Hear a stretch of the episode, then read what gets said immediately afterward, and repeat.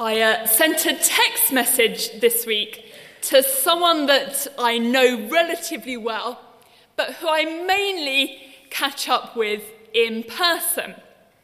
Because I know the person quite well, I launched straight into my message without introducing myself. I got straight to what I had to say. However, because we know each other in person, they didn't have my number saved in their phone and so the reply a few minutes later read, Becca? Question mark. I wonder if you've ever had that experience. My friend uh, had guessed correctly because she'd looked for clues in what I'd said in my message to work out who I was. Today, we're beginning a new sermon series looking at the letter to the Hebrews. And unlike all of the other New Testament letters, the author launches straight into the message without any introductions.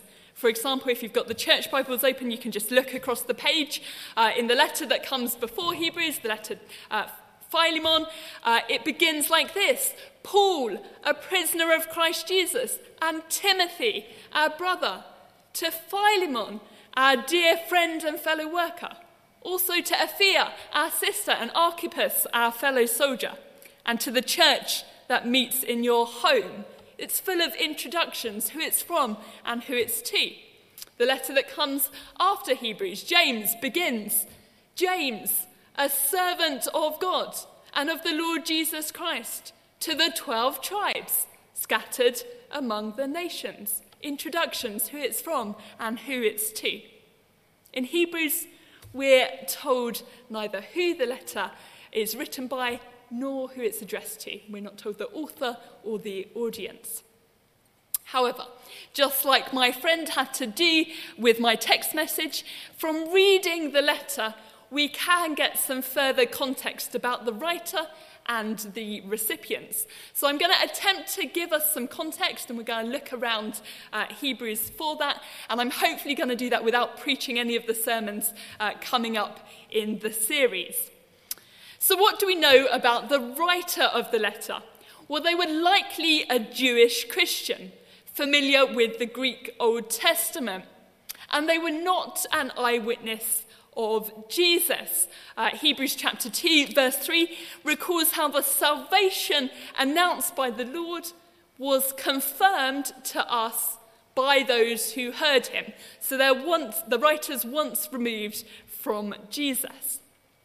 The writer was, however, in touch with Timothy. We get that from chapter 13, verse 23, and ends the letter in a style similar to the Apostle Paul. Now, letters would usually have been written to be read out, and Hebrews seems to have been carefully written for this purpose. It has the feel of a homily or a sermon, or even a sermon series.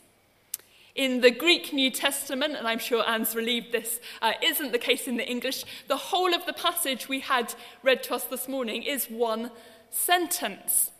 And just in the first verse, Five of the Greek words begin with the letter P. So you can imagine the alliteration uh, as the letter was read out.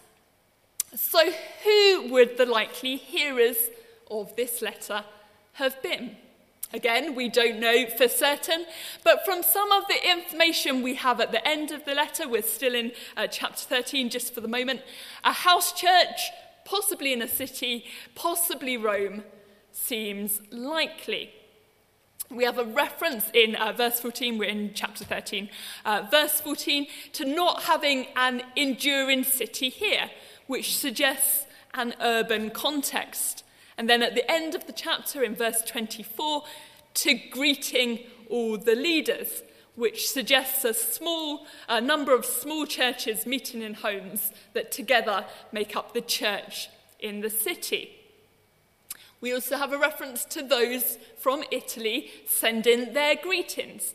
Now, this could either mean that the writer is in Italy or that the writer is elsewhere and those from Italy who are with him are sending their greetings, perhaps back to those in Rome.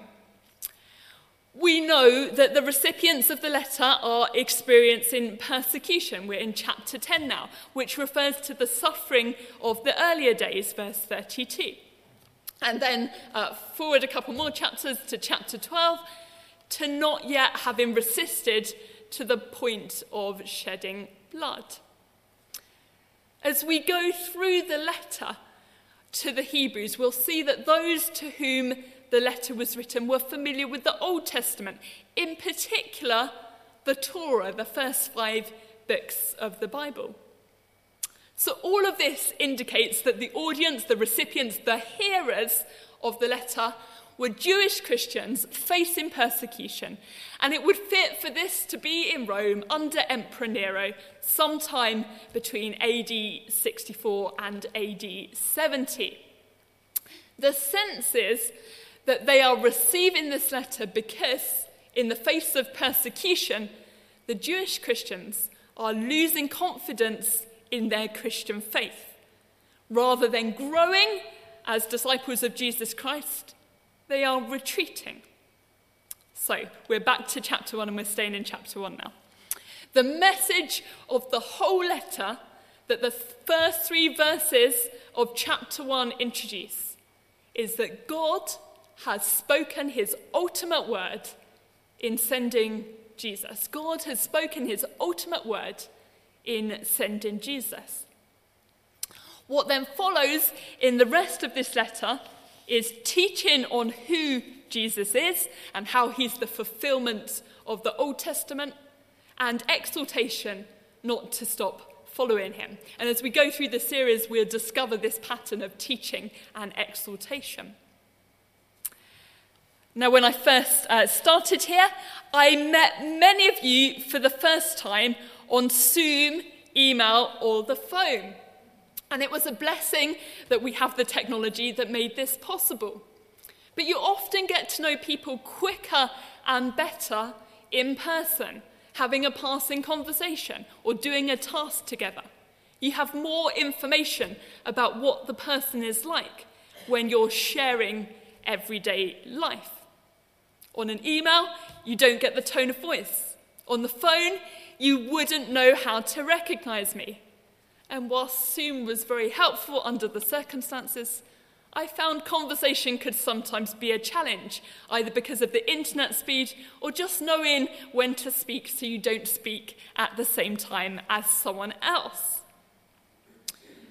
Throughout the Bible, God has chosen to speak to us to reveal himself to us.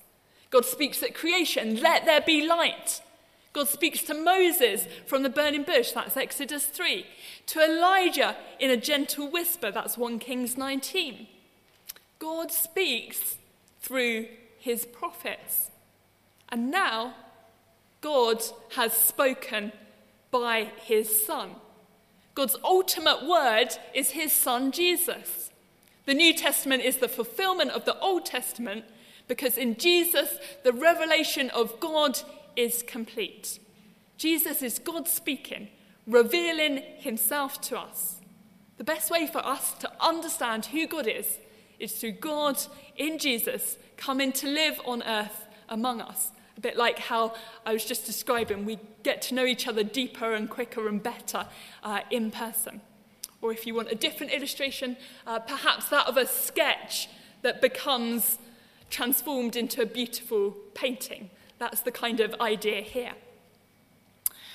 Sometimes this reading from Hebrews is read on Christmas Day, and you can probably hear echoes of John's Gospel and the word becoming flesh. And so, this is a really great series for us to be starting at the beginning of 2023, discovering more of who God is through his son Jesus, the God that the baby in the manger reveals to us.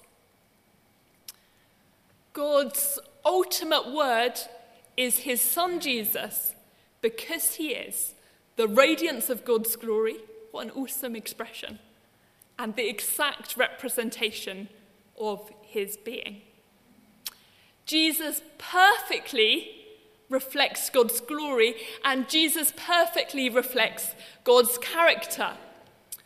we often use uh, metaphors when we're trying to capture something that there's just not the words for. And that's what's going on here. These phrases are trying to express that Jesus is the perfect impression of God. Like looking in a mirror, like a stamp, like a wax seal, like the rays of the sun are to the sun. Through Jesus, God reveals himself. Jesus is the heir of all things, verse 2. Jesus is the creator of all things, that's also verse 2. Jesus is the su- sustainer of all things, that's verse 3. Jesus is there at the beginning, through whom also he made the universe, provides purification for sins through his death and resurrection, and is there at the end, at the right hand of the majesty in heaven. This is Jesus, through whom God speaks his life transforming message of good news to us. Heir of all things, creator of all things, sustainer of all things. one of the themes we were thinking about last making mission possible was hope in the midst of persecution.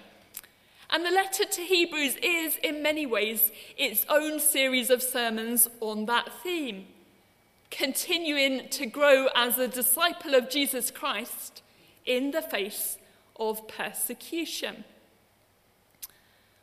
For most of us, it's probably not persecution that leads us to question or ret- retreat from our Christian faith, or just to be content where we are, to stop growing. But I'd like to suggest, certainly if I look at my own life, that it's distractions, what we prioritize in our lives, that lead us to question or retreat from our Christian faith or to stop growing. It was suggested to me a number of years ago that what you worry about most is a good indicator of what matters most. I'll leave you to reflect on whether you think that's true for you. We can be distracted by the need to appear successful, or by the need for approval from others, or by believing that a new car or a bigger house or more money or the latest gadget will make us feel better. We can be distracted by all sorts of things that promise us a better life and forget to look to Jesus who shows us a better way. I was uh, listening to a podcast this week. You'll have picked up by now. I listen to a lot of podcasts, and it was on how we're discipled by our phones. Not if we're discipled by our phones, but how we're discipled by our phones.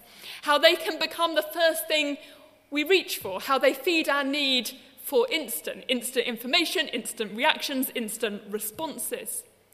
How they can stop us deepening our relationship with God and growing in our identity in Jesus as children of God.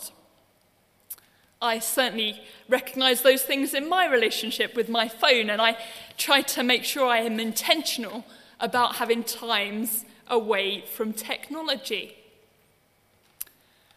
So, whilst we may not be experiencing persecution, the letter to the Hebrews invites us to ask ourselves how big do we believe God, who speaks by his Son Jesus, really is?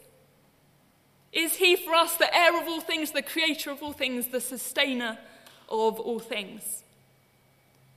Do we always believe Jesus offers us a better way? Or do we get distracted looking for a better life elsewhere. This series is an opportunity to see Jesus more clearly and to be changed as we let go of our ideas of who he is and instead see Jesus afresh, or perhaps for the first time, as the radiance of God's glory and the exact representation of his being. As we do this, my prayer is that we will be taken out of the ordinariness of our lives, and I think we so easily retreat into the ordinariness of our lives, the ups and downs, that we will be taken out of the ordinariness of our lives to worship God for who he is and what he's done. Jesus, the better way in every circumstance. Amen.